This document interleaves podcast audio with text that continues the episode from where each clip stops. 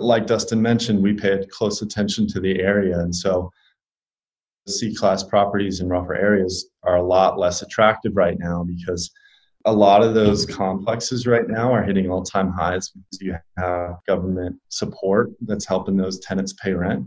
But the question is, what does that look like when that support falls off six, 12 months from now? On top of that, you have these C class properties that are in rougher areas that are hitting all time highs. The T3 has been trending upwards. And so they're asking a four and a half cap for a 1960s property. It just doesn't make any sense. There's some future risks down the road that we need to be aware of.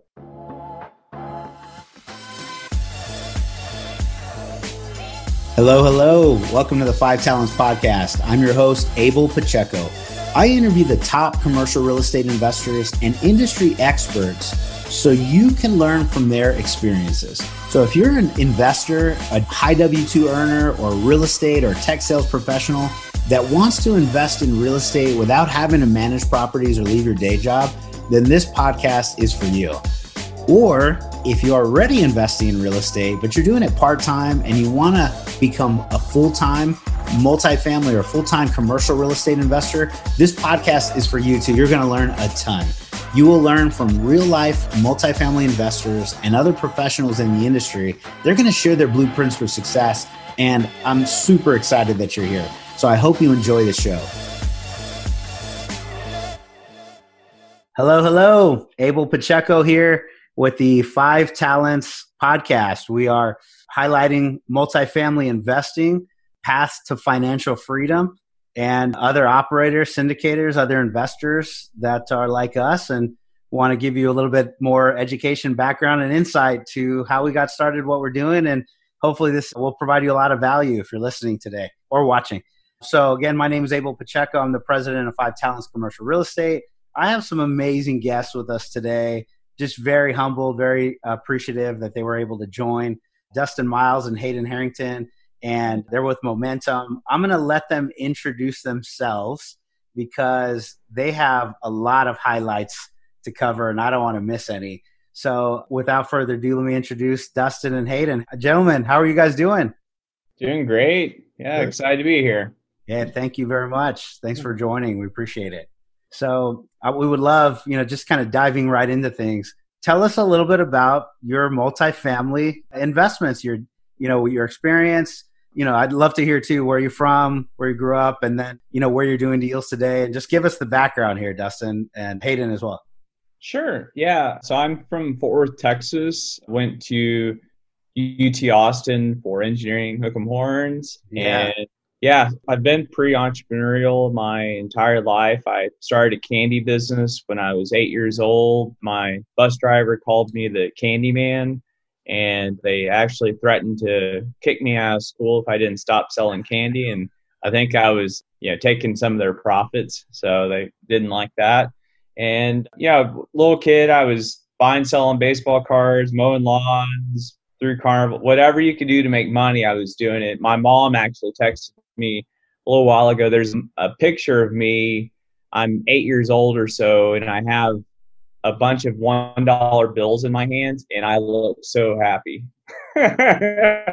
so um anyways, but yeah, kind of, you know, always been starting different businesses in college. I had an internet business. I'm 42 and so this was pretty early on. Not everybody had you know had a website so i was selling pokemon cards i didn't know anything about them but my apartment was half filled with them and I knew I could make money from them. So I had, I was selling Pokemon cards and then I was, got out of college and started flipping houses and doing single family rentals. And then, you know, always kind of had a vision of, of going a lot bigger. I played soccer my whole life. And one of my friends growing up on my soccer team, their, their parents owned some of the, large commercial real estate in in Fort Worth. They own a skyscraper in downtown Fort Worth, and you know, I was like, hey, you know, just my young eight nine year old mind was like, hey, if these guys can do it, why you know why not me? And so you know that was kind of implanted at a very early age, and then yeah, kind of you know found a coach, got into multifamily, uh, partnered up with uh with a guy, and then yeah, just started going from there you know, to date, I've done 10 deals, I think about 1,700 units, about 90 million in value and raised about 20 to 25 million. And I've been working full time up until about 2018. And then I went part time in 2018. And so worked two days a week as an engineer and, you know, uh, probably will be full time real estate here pretty soon. So that's awesome. Well, congrats on everything so far. Let me make sure I summarize for some of the listeners what I think I heard 10 deals, 1,700 doors, $90 million plus of real estate. And what length of time did it take you to kind of amass uh, that? Yeah, I put together my first deal in 2014, so about six years. That's awesome. While working full time, and you're still working part time yep. now. Yeah, it's it's not easy. It's a lot of work. Not gonna lie. Absolutely, man. That sacrifice is awesome. How about you, Hayden? Yeah, so again, my name is Hayden Harrington, originally from the Woodlands, Texas, which is a suburb of Houston, basically. Growing up, I did single family a little bit with my dad. It kind of taught me the ins and outs of, of real estate and how I got first taste for it. He was an engineer by trades. He liked to figure things out, and so he didn't like to hire out the work to contractors. So it was me and him doing doing it all. So that kind of taught me my foundation of knowledge in, in real estate and kind of got me first feel for everything. But then ended up going off to college, and I started a, a nutrition company out of college actually, and that's what gave me my experience in marketing and branding. And I really liked paying attention to, you know, where is there a need? And how can I fill it? So I ended up growing that into about 90 stores across about eight states. Sold it a couple years back and now diving full into commercial real estate. I've always had the dream, kind of like Dustin, you know, you look around and see these big buildings and like somebody's got to own that. So why can't I? And so early in 2019, started networking around and just trying to get understand the business of commercial real estate trying to figure out which niche I wanted to be in. You know, I, I did single family growing up, but I wanted to make sure I explored all different avenues. So I looked at office buildings, I looked at triple net, I looked at ground up retail development and and multifamily, of course. And that's kind of the one I settled on is I thought there was the most opportunity there. I thought it was the safest avenue to go to. Everybody needs a roof over their head. So once I set my sights on that, it was just a matter of figuring out how the game is played and how to get started and met Dustin and Dustin's an engineer by trade. And I, again, like I loved marketing, I loved branding, I loved figuring out a way to stand out from my previous business. It was on a shelf where you have a thousand different products. How do you stand out? Right. So I tried to bring that over to real estate too. And I, I quickly realized that the way, if you want to be a GP on a deal, you got, either got to be able to raise capital or you got to be able to find deals. Those are the two things that will speak a syndicator's language, so to speak. And um, I knew finding deals would be a lot harder because I didn't have relationships with brokers. And so I also didn't have relationships with very high net worth people. So, but I knew I could find them too. And so that's kind of how I got started and just going around to different networking events, figuring out how everything works and I realized that the people putting the deals together were the ones that were hosting these events and attracting people to these different events. And my, with my experience, I thought, well, maybe there, if we improved these current events, we could attract more people, and thus I could add value to to a team.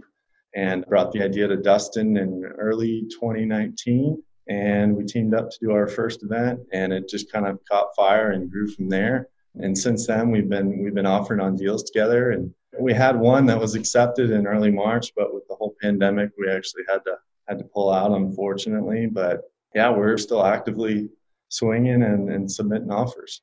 Oh, that's awesome. Well, congratulations that you know for both of y'all success, and I think the the newfound partnership. I think uh, a lot of passive investors, if you're listening, active operator syndicators, you understand there's the value of partnership and teamwork within multifamily that just in single family you just don't get you just don't have the opportunity to. And you know that's a great way to scale and continue on the business. And the engineers the two engineers getting after it. So that's good.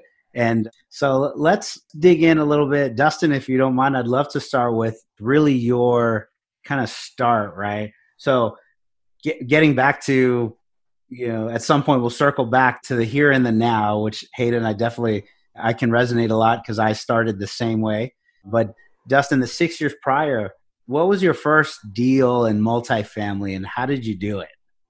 Yeah, so the first deal is it was 109 units, and it's in Haltom City outside of Fort Worth. It was actually a Fannie Mae loan assumption that we did, and so yeah, I ended up raising. I don't remember how many investors, but we raised uh, about 1.65 million or so, and this was in 2014. So the raises now are I don't know what the minimum is, but the lowest one I've seen, I think more recently is like three million. But at the time, one and a half was, know, it's like, oh, that's a lot of money. Yeah. Today, it's kind of almost, I don't say chump change for a raise, but it's it's definitely on the lower end. You wish you were still raising a million bucks for 109 units. I, I know, I know. It means, uh, yeah, low price deal, but but yeah, we bought the deal, uh, bought for under 40 40k a door, which is you know, obviously kind of unheard of right now. And so, yeah, it's good. And we actually we sold the deal last year. Sold it to the person that bought it was a passive investor that was in the deal that they turned into a, a syndicator. So we sold the deal last year. So we, we held it uh, about five years, and through the five year hold, we'd actually refinanced it, and so we pulled out you know, I think by year two, everybody had all their cash out. You know, it helps too. We bought it at, you know, at around a nine cap. That's and, awesome. you know, 2014. Yeah, I mean, part of the reason why it was a nine cap is because it's an assumption. You normally kind of get a discount on assumption because you have to put more capital in because we got the loan to value is around 68% or so. But so yeah, I ended up buying this and you know, we held it, like I said, two years in, everybody had all their cash out of the deal. Um, it was probably I mean, super, super consistent deal. We were, you know, we probably averaged, you know, nine, 10% cash on cash throughout the entire project. You know, we had, you know, just like any deal, we had some bumps. We had, you know, a few manager, you know, change outs, but you know, for the most part, super, super just, I mean, it was an ATM. One thing I do want to mention, because I don't feel like, you know, it gets a, uh, enough of a highlight. One thing that we really like to do at properties is because, I mean, you know, frankly, we're, we're making a lot of money, you know, on these deals from the residents. And so, you know, we like to give back. And so we do pizza parties and pool parties and things like that. And so you know we do or an Easter egg hunts. We do a lot of things to to you know for the residents. We want them to you know for it to feel like a home, and we want to give back. And at the end of the day, we want people to live in a nice, safe, you know, clean place. So that's awesome. I couldn't agree more with you on the uh, the community. You know, giving back.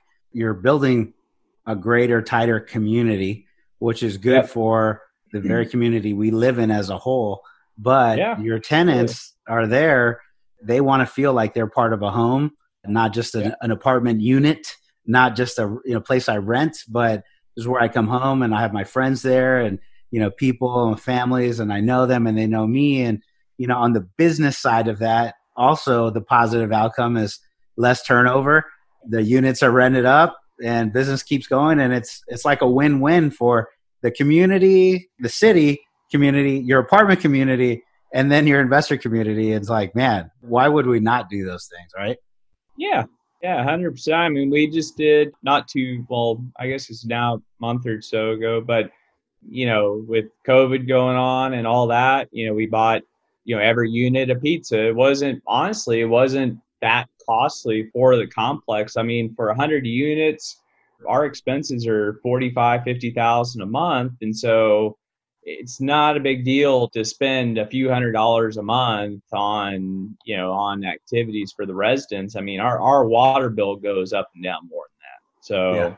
to me it just makes a lot of sense on another show just recently i heard apartment life which is like a christian organization but they put it's a nonprofit and they put a unit. They ask you for a discounted half price unit but they put you know somebody in the mission work that wants to live there in the community do bible studies and church events and then they help you do these community events. The pizza the gathering the mother's day the christmas you know all the things with a little bit of budget money. So they do it for you and they have some pretty good stats and data on their profitability of putting somebody in there so that's cool well so back to your to your first deal, right? You mentioned some nuggets that if you're new and listening to the show and you're trying to figure out, well, I'm going to be a passive investor, I want to learn, or even a new operator, this deal is your first one. So there's a few things: assumption of loan, which uh, to highlight, you're stepping into somebody else's shoes on their loan on their existing, and then you you know may have gotten a great fixed right interest or non-recourse and all the good things that you're looking for but so there's advantages and disadvantages. This was an advantage to dustin on this deal. And then i heard 10 to uh, 9 to 10 percent cash on cash return. Man if i have a hundred grand in there as a passive investor i'm getting 9 to 10 grand back every freaking month. So this is pretty cool. And then i also heard as a nine cap right? So if this is like you know deals are traded today at a much lower cap rate and that's you know basically the how much return you're going to get dollar for dollar without debt service. So a nine is almost almost approaching 2x of what we're buying for today. So you got a great deal and and then refinance out. Man that was cool. So you took all your money out a couple years into it all their investors had you know pretty much what all their seeds or most of their seed money back? Yeah they were they were out is all icing on the cake at that point so And then a lot of them went and put it into the next deal I had, so that worked out well. yeah, that's awesome. That's great. It's great for them. It's great for you. If you're a single yeah. family investor listening to this and you're trying to make sense of it, uh, you probably know BRRRR, the BRRRR strategy: buy, you rehab, you rent it out, and you repeat it. Well, that's kind of like you know something very similar. You bought the deal and renovated it, and then pulled some seed money out, and then the equity partners are still in it, and so man, everybody's winning. So that's what, awesome. What was what was great was the other deal that a lot of the investors ended up getting to was also a loan assumption. So we bought it at thirty three a door. this wow. Was, this so the buyer's like, in, oh, I like this deal. Yeah, this was in December of 2016. So that was a really good cap rate. And we bought that one at nine cap too it was a CMBS loan assumption. It took nine months to close that thing. So yeah, right. It was on. tough. So yeah. let you know while we're going to that time, right?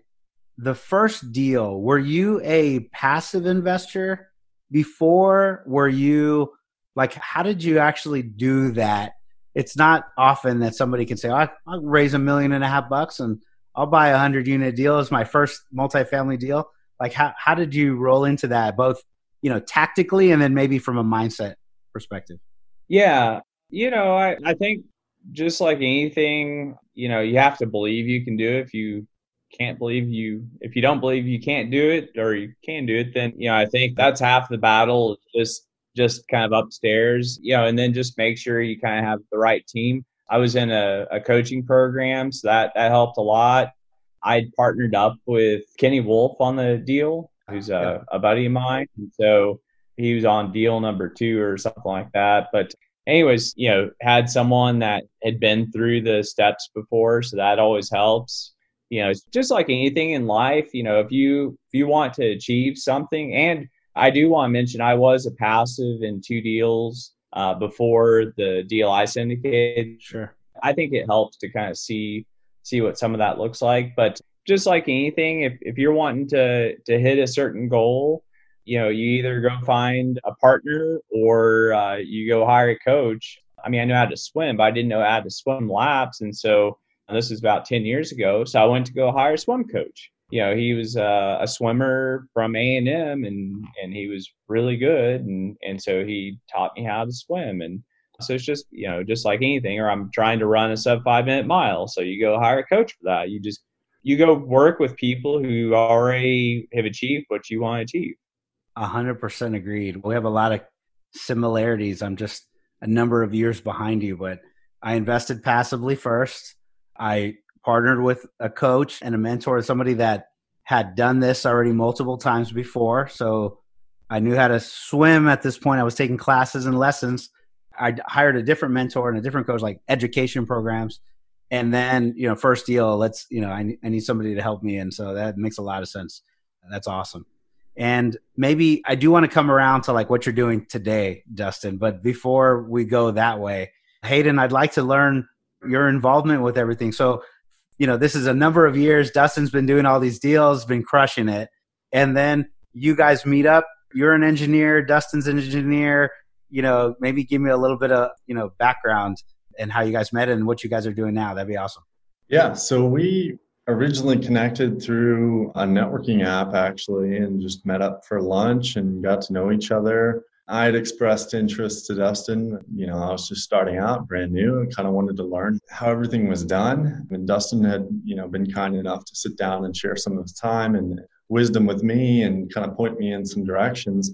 And it took a little while, but I kind of had to figure out where I wanted to go. I, I, had looked at some coaching programs and all that stuff too, but I really wanted to get started a little bit quicker, if that makes sense, because I didn't want to pay a, a, a large amount of money for a program when I could put it in a deal. Or my goal really was to be a GP on a deal and not have to go the LP route first.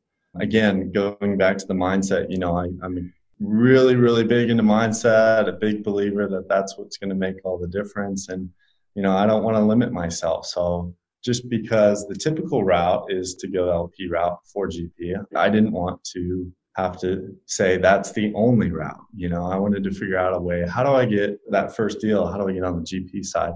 And so just kind of kept developing, cultivating relationships. And, you know, like I said, went around to networking events and just saw room for improvement. And I brought this idea back to Dustin. I was like, hey, you know, I see opportunity here to improve this, to to really grow something because everybody's doing the same thing. And if you're doing the same thing as everybody else, how are you going to stand out?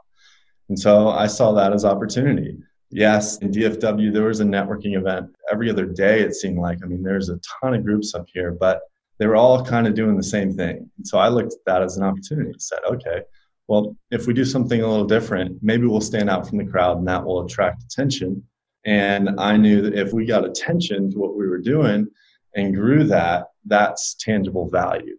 A broker's not going to give me a sweet deal. Somebody that they don't know is like brand new. They're not going to give a sweet deal to somebody that they've never heard of. So I knew finding the deal would be way harder than finding money. So we tested it out and you know Dustin took a huge chance on me And the first event that we had, we probably had 20, 25 people show up.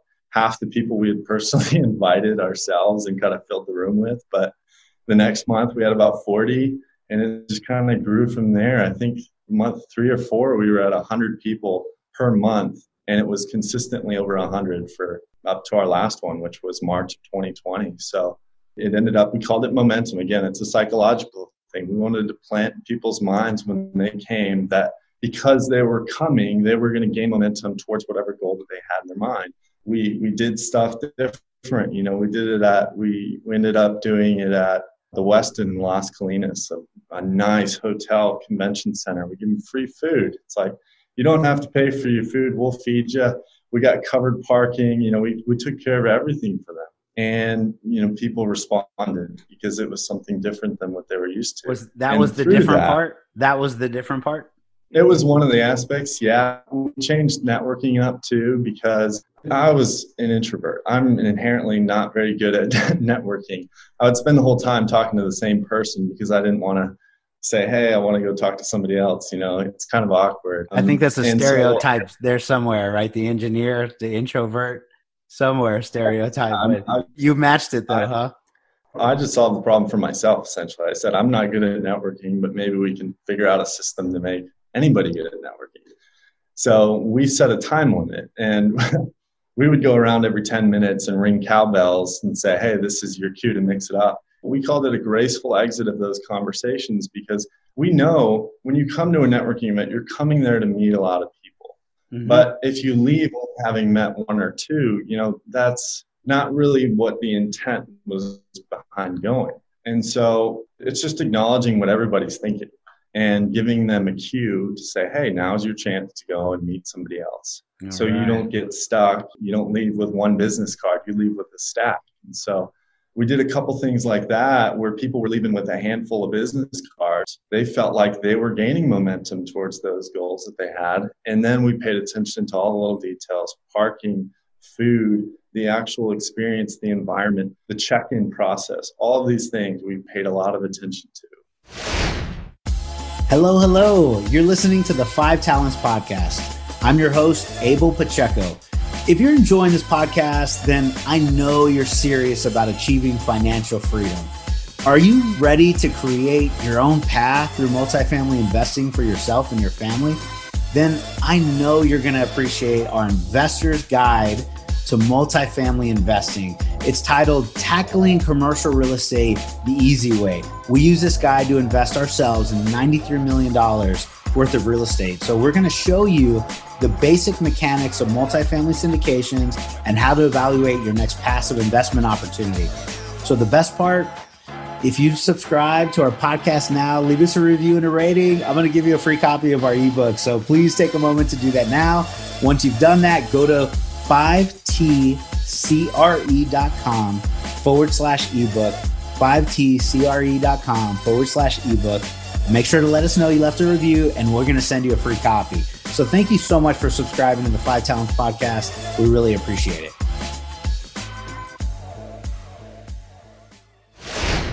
There's too many similarities between us. So understand completely. We started a meetup and I you know, brought a lot of my network. I personally invited. We had system going here in San Antonio, Texas, right before COVID. We started with like six people, our first one, and then like 10, and then 12, and then 40, and then 60, and then like 100, or felt like 100. I don't know how many at the last one, but we did it at a nice restaurant. We gave away free food, drew a nice crowd. It felt like a, a nice event. We picked an event with TV screens everywhere so we could broadcast you know, kind of the initial education part. We did education and then networking, and we did a sign up. We did the, you know, name tag, sign up, you register, you know, XYZ. So we try to make it feel that one thing we did not do, which I really love, pointed out for anybody uh, once we get back to networking in person, every 10 minutes, let's go. Cycle through that bad boy. Who's next? I love that. I, that's a great idea for like you said, an introvert at heart. I'm not the introvert at heart. Been a sales guy for years in IT sales. So like it's a natural thing for me when I would go to a conference or a big event, like I would go shake as many people's hands as possible and and I try to come back with the biggest stack of cards. That was a normal thing for me, but I forget and thanks for validating. There's a lot of people that are not like that. And so that that was a great call on your part. I love it. So pre-COVID, now maybe you guys can talk about like today. So, you know, you still need to meet new investors. We're still trying to get some education inside out there, still trying to close more deals. So, how has the networking part changed today? And, you know, any tips, insight for other people that want to do something similar to what you guys are doing? I mean, I guess I would say you don't necessarily have to do webinars and or a podcast or a platform per se. I mean, you're pretty active on LinkedIn. I'd say that you could make a lot of ground just going through LinkedIn, getting in, into Facebook and being active there. I mean, just providing value, whether that's through, it doesn't even, you don't even have to necessarily know what you're talking about per se. I mean, you could just post articles about, you know, the newest thing that's coming up, whether it's you know job loss numbers or you know this is what such and such is saying about multifamily right now or Sam Zell saying you know the uptick is coming in the fall or whatever you know but just starting those conversations and you know I mean just pinging people hey let's jump on a phone call. I see you're in multifamily or I see you're interested in passive you know investing passively or maybe it doesn't say any of that. Maybe you just reach out and you're like, hey, we're connected. I don't know about you guys, but a long time ago, I connected to everybody. And frankly, especially on LinkedIn, I don't know a lot of those people. So I'm just, I'm kind of going through just pinging people like, hey, you know, we've been connected for a while. Just want to reach out and say hi and just kind of curious what you're up to. And so, I mean, you can network through that. You know, I guess if you want to be a little more efficient, you know you could have a webinar and you could bring on a guest does you know a lot more of, of the talking you know per se. They'd be the expert. And so you know you could kind of lend credibility through that. Or yeah i mean there there's a lot of different ways you can really get going. And if you do get educated though do start that learning process but, but you don't have to know a ton to get started. So. Uh, yeah that's awesome. That's good good insight. So for for both passive investors and current operator syndicators so two nuggets that i heard dustin you know kind of talk about. If you don't have a podcast if you don't have this platform there's still very much a way to get to be active on social either facebook and linkedin and provide value and you're going to quickly start to network and meet other people. So if you're trying to find other investors for your deals you can find it there. Or if you're you're a new passive investor that's trying to find other operators you know that you can even look at their future oms and you know so if you guys are interested in in what dustin and hayden are doing via momentum you should like pause for a moment reach out to them connect with them on linkedin on facebook and get in their world. As a reminder sometimes you know a lot of us do regulation d 506b investments which require a pre-existing relationship. So if they have a deal that comes out tomorrow and you don't know them today you, you can't get in there it's not an option for you so you know take the time here's an action for today pause right now and go do that but anyways this is good. This is good stuff. I really appreciate it. These are all good nuggets here. So if I can jump back into your deals, the opportunities, man, we don't have enough time to cover every single one of them, but you've done 10 deals, 93 million bucks. Give us an idea where maybe your sweet spot is and how a couple of nuggets maybe for a passive investor. Hey, you do X, Y, and Z type of deals, and this is what we like. And then I'll ask you another question in a minute, but that's enough right there. What, 10 deals. Yeah. What in the world? What are you doing, yeah. man? so I invest passively too, just throwing that out there. But yeah, so when I'm looking at uh, about this constantly, before we even really dig into deal, honestly, it's all about that location. You can change you can put in all this capex you can do change off management company you can do all these things but if the area is not you know the area is struggling or or maybe you have a complex next door to it that's they don't keep the property up and, and they kind of let whoever in you can do all these things to the property but if, if the area is kind of you know not the best or high crime it's really really really difficult to do well. So we really look at the area big time. So you know another kind of little nugget I would throw out there because I this is what I look at uh, kind of on a more personal basis, and Hayden and I look at this pretty carefully too as a stress test on. We look to see you know you know well this is pre-COVID because COVID it's kind of throwing a wrench in some things. But we look and see, you know, if we're not worst case scenario, COVID goes nuts and, and we're not able to raise income for whatever reason, what does that cash on cash look like for year one? We take their T3, what does that cash flow look like for year one? And and if that's something that that you're happy with, then that's kind of a check the box that we like to look at. Got it. Okay. And the T3, uh, the trailing three months profit and loss for some of you that may not know, and kind of looking at that, looking at the market, basically going for the best market possible because you can improve the apartment community, but your actual city or submarket is not going to improve by you improving the community. You've got to pick the right, you know, city or submarket area, and then uh, your, your apartment community on the inside will will also follow. That's that's good stuff. Okay. Well, and that's what's so great about Texas as a whole. You just have all these people moving here. I'm sure know the stats a lot better on San Antonio than either of us, but we're in DFW, so we know DFW really well. And you know, DFW has you know 120,000 people basically moving here per year. We're around you know seven and a half million or so you know, give or take. And by 2030, we're supposed to be at 10 million. So you're adding two and a half million people. And as Hayden mentioned earlier, you know, everybody, especially COVID, has really put a focus on needs, and your needs are food, water, and shelter. And multifamily fits that shelter bucket. And my gosh, in DFW, you need two and a half million people. You know, everybody needs a place to live. So you're basically adding the city of, I think Charlotte's about two and a half million. You're adding the city of Charlotte to DFW over the next 10 years, which is just insane. I hope the traffic's not too bad. So, because I like it here. it's so. it's gonna get worse, man. It's okay. it's good for your investment. so, a couple of things here we're talking about pre-COVID and post-COVID, and I think we're probably a lot of us are going to be in these conversations for a while, right? How has the way you're looking at deals post-COVID, maybe in terms of the underwriting or the analysis, the stress test, you know, how's that changed, and or what has stayed the same? Give us an idea of some of these numbers that you're you're looking for when you an- analyze a deal. Obviously being more conservative on our, our year one projections and being able to push income and stuff like that especially the other income category when you're you're not charging late fees and stuff like that. So backing down that category is the kind of the first thing that we've been doing.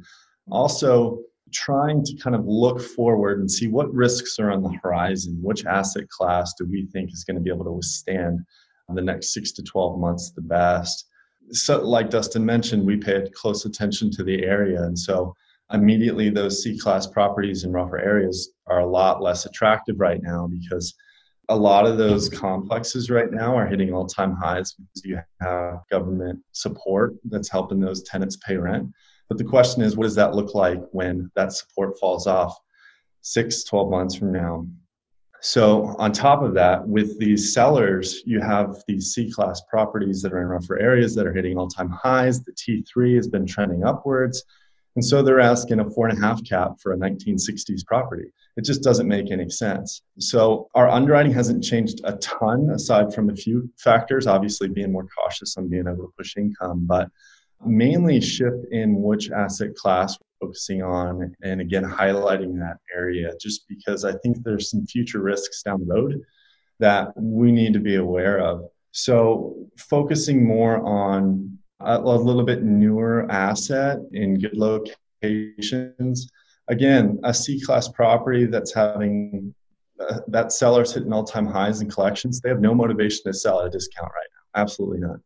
But on the flip side, a new construction property as a has already exercised an extension on that loan, he has to sell. So there's just a difference in motivation immediately right there. So we are shifting our focus based on kind of where we're at in the cycle as well, just trying to find, you know, a seller, sellers that are motivated to sell for one, to find opportunity there. And then also we're concerned about the the essential workforce of the future, so to speak. I think there's a lot of workers today that are considered essential that unfortunately might be non essentials in the future. I saw an article early on at the beginning of COVID that Amazon had to shut down a fulfillment center because only a couple people got the virus. And it's sad to say, but Amazon's going to look at that and say, what's the biggest problem? What's our liability here? It's the human element right there. And so I think moving forward, those companies that are on the forefront of technological advancement and stuff like that, they're going to outsource the human element, and those essential workers today are, are going to potentially become non essentials tomorrow. So, our focus is to really pay attention to that technological revolution that we're currently going through because every business right now is being forced to figure out how can we operate with no contact from our, our computers from online. And so, moving forward, I think that's going to be more and more of a concern and we want a tenant base that's going to be able to adapt with those changes, learn new skills, to be able to work remotely. And I think the B and A properties will probably be able to withstand that a little bit better than the lower C class properties. And that's not to say that all C classes is, is going to do poorly in the future. I think there's a lot of great C assets that are still in good locations and have good solid tenant bases. But again, it goes back to seller motivation too. There's just it's not worth paying a four and a half cap for a 1960s, 1970s property when you can pay the same price on a cap rate basis for something brand new. Yeah, you make a lot of sense. I'm 13 years in the IT space, and uh, I saw the shift of IT transformation, they would call it. And that's basically from human interaction and involvement of services to no human needed. I think man, every time you get into a an Uber or when we used to get an Uber, you didn't have to talk to anybody. You could just pay your money. You didn't have to exchange any cash. You could buy Domino's pizza on an app without having to talk to anybody. It would be delivered. Same with a house. I rent a house on Airbnb and these things are really contactless type of opportunities for those providers. But prior to COVID, they didn't know that they were going to deal with the pandemic. And now, you know, the restaurants and the services and curbside delivery and check-in and this is your space. I don't know how what you guys are doing over there, but we have like space number one, two, three, and you call ahead and you get your order and you know, I don't have to go inside the restaurant. And so, you know, business in general that can deliver to that are gonna win and their employees are going to stay employed and they're going to be tenants in your apartment complex and be able to withstand and withhold you know that so that that makes a lot of sense and you know a lot more remote workers are going to come in the future. So if you haven't googled i would check out hashtag prop tech p-r-o-p-t-e-c-h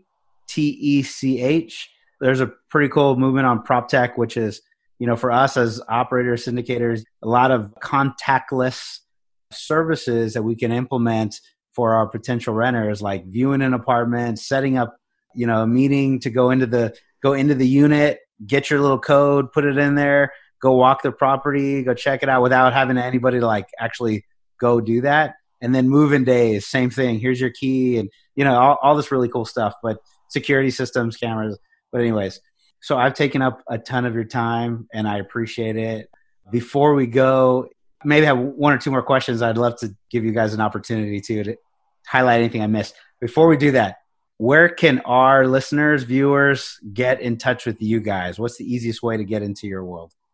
I think just going to our, our website, momentummultifamily.com is a good site to check out and you can get in contact with us there. So yeah, probably the best place. Momentummultifamily.com. Yep. Yeah, we've got all sorts of stuff. If you, we've got a new investor portal on there. We've got what we call a content library. So we do bi-weekly webinars as well, where we have recordings and we broke it down into different sections of all these experts. So we've got different series like Multifamily 101, Power Panels, which is like different operators on a panel, and then Heavy Hitter series too, where we have you know guys that have done 1,000, 2,000 units, stuff like that. So we've got a cool bunch of cool resources there too. Right on. I was wanting to mention we had a w- women's panel not too long ago, and that was that was uh, very well received and a lot of fun. And coming up, we have a physician panel, physicians and multifamily, so it's kind of kind of fun. One thing I did want to idea. mention, I want I don't want to take up too much time, but just from the passive investor standpoint, so you know, I guess I would kind of you know hone in on. So it's you know, not to scare people away or whatever, but I would, you know, really look at, really take a, you know, hard look at the sponsor in terms of, you know, kind of doing your due diligence and things like that. It's, you know, it's not a, not a marriage with the sponsor, but you're potentially um, in this relationship for five, seven, up to potentially 10 years or maybe longer if you do a 1031 or a refi. But you know, I'd take a hard look at that. And on the flip side, I'd also take a look at, you know, you sometimes see partnerships that they come together very quickly. And we've seen, you know, a few deals that we've underwritten that are not doing so great. And I think it's because of, you know, these partnerships that came together very quickly. Um, hey, let's do a deal. And hey, I got a deal you can raise money or whatever. KP, come on. So just, you know, having these deals that come together quickly. You know, I mean, it's a team sport, so, you know, I definitely get it, but just, you know, I guess just kind of looking at the team and, you know, just making sure it, it kind of makes sense. And so, yeah, at that point, we, it's funny, it'll be interesting. So we have a webinar coming up where we have kind of someone that analyzes partnerships and teams. So he's going to analyze Hayden and I. So that'll be fun. Yeah, that, that's pretty cool. That's pretty cool. Yeah, but that's on spot. yeah. I hope you guys are in a good spot on that day. Uh, I know the yeah. obstacles come and go, but y'all will do amazing, I'm sure. That's a good point because, you know, like you said, partnerships get formed quickly sometimes, and then you know, oh, we're in this deal for five years, and I didn't know you don't like to work on the weekends, and I didn't know you like to work weekdays, and I didn't know that. I want to have a meeting. you know, I'm like, probably some yeah. things you should have talked about before jumping into it. How you're going to operate it, and who's going to take you know what responsibility, and how you guys are going to come together on reporting, and you know basically operate the deal. Yeah, so that's all good points. Definitely great questions. Thanks for bringing that up. That's a really good point too because for me as somebody starting out you know it's it's been an 18 month long journey and it's been tough at some times especially when we get so close to getting a deal but on the flip side you know it's something that i've been extremely grateful for because like you said like dustin and i've been working together we're on the phone every single day almost all day long so we've got to understand how we work well together we were out hiking in, in Arlington yesterday together, and the whole time we're talking about deals and different opportunities and stuff like that. So, getting to know who you're dealing with is such an important piece of that puzzle, and because it's everything's easy when when things are going good, but when things go south, you've got to know and be able to trust, have faith in your team and your your partners. Yep. Say there's nothing like uh, testing a team like throwing a charity event together. we, uh, so we threw that, a charity event in December, yeah. and man, it was, a lot of work. So tell me, what y'all? Thanks for bringing this up because I understood that you guys were working on something. Tell me a little bit more about this event. What'd you do? It's your way to give back. I'd love to hear more. Yeah, the idea was that if we're buying communities, we want to make a difference in the community as a whole too. So that's where Dustin and I were both very philanthropic we want to give back, and that's where where the idea came from. But Dustin's actually a member on the charities board, so I'll let I'll pass it over to him, let him explain.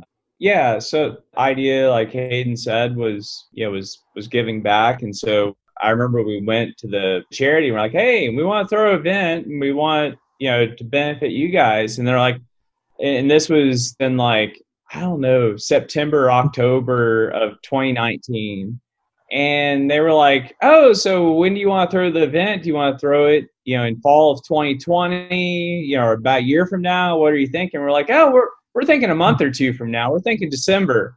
Uh, and they're like, "Um."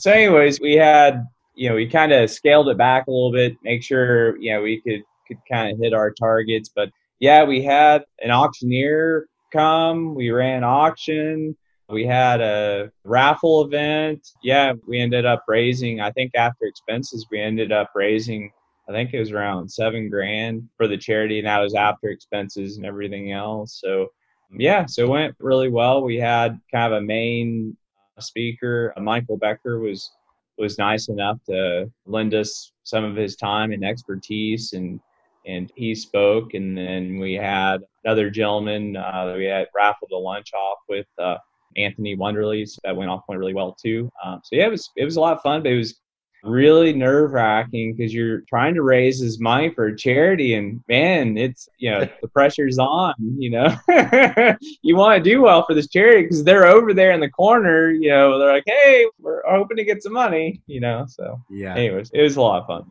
can i ask what event or who did y'all benefit for? Yeah, it's uh cancer care services in Fort Worth, and yeah, and then they they asked me to be on the board shortly after that, so that was fun.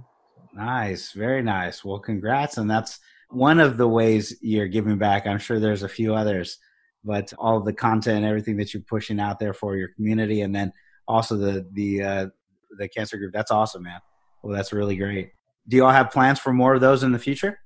Yeah, we're talking about that and what that might look like and different set of circumstances now with COVID. So, you know, we're obviously probably not meeting in person. Can't meet in person. So, so we'll we'll see. Yeah. Right on. Well, man, thank you very much for the time. Uh, we appreciate it. And before we go, anything else that maybe I didn't ask about that you guys really, you know, were excited to share, either with, you know, from operator standpoint or passive investor? Any last vital word of wisdom, anything in general? I just think, you know, wherever you're at, it doesn't really matter. There's always a road to get to where you want to go. Dustin and I have two very different paths on how we get started. So if you have the goal, I would just say go for it, figure it out. You know, a lot of the stuff Dustin and I were like, especially with the charity events, like neither of us have thrown a charity event. I have no idea how to throw a charity event, but we're going to figure it out. And that's kind of always been our mentality. And so you don't have to have all the details figured out on how you're going to get to that destination. But as long as you have the goal and you're working towards that every day, you'll get there. Well said.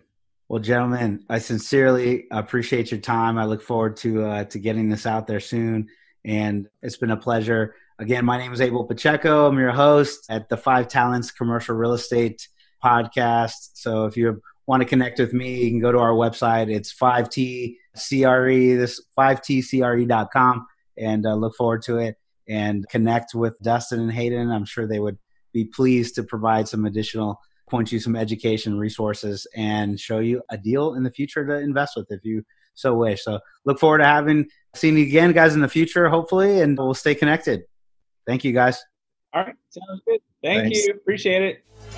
Thank you for listening to this episode of the Five Talents Podcast with your host, myself, Abel Pacheco.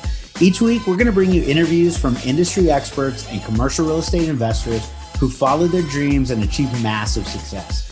Before you leave, let me ask you a few questions. Did you enjoy this episode? Did you learn something valuable? Was your mind stretched to what's possible and what you can achieve? Do you want other experts just like the one you heard today?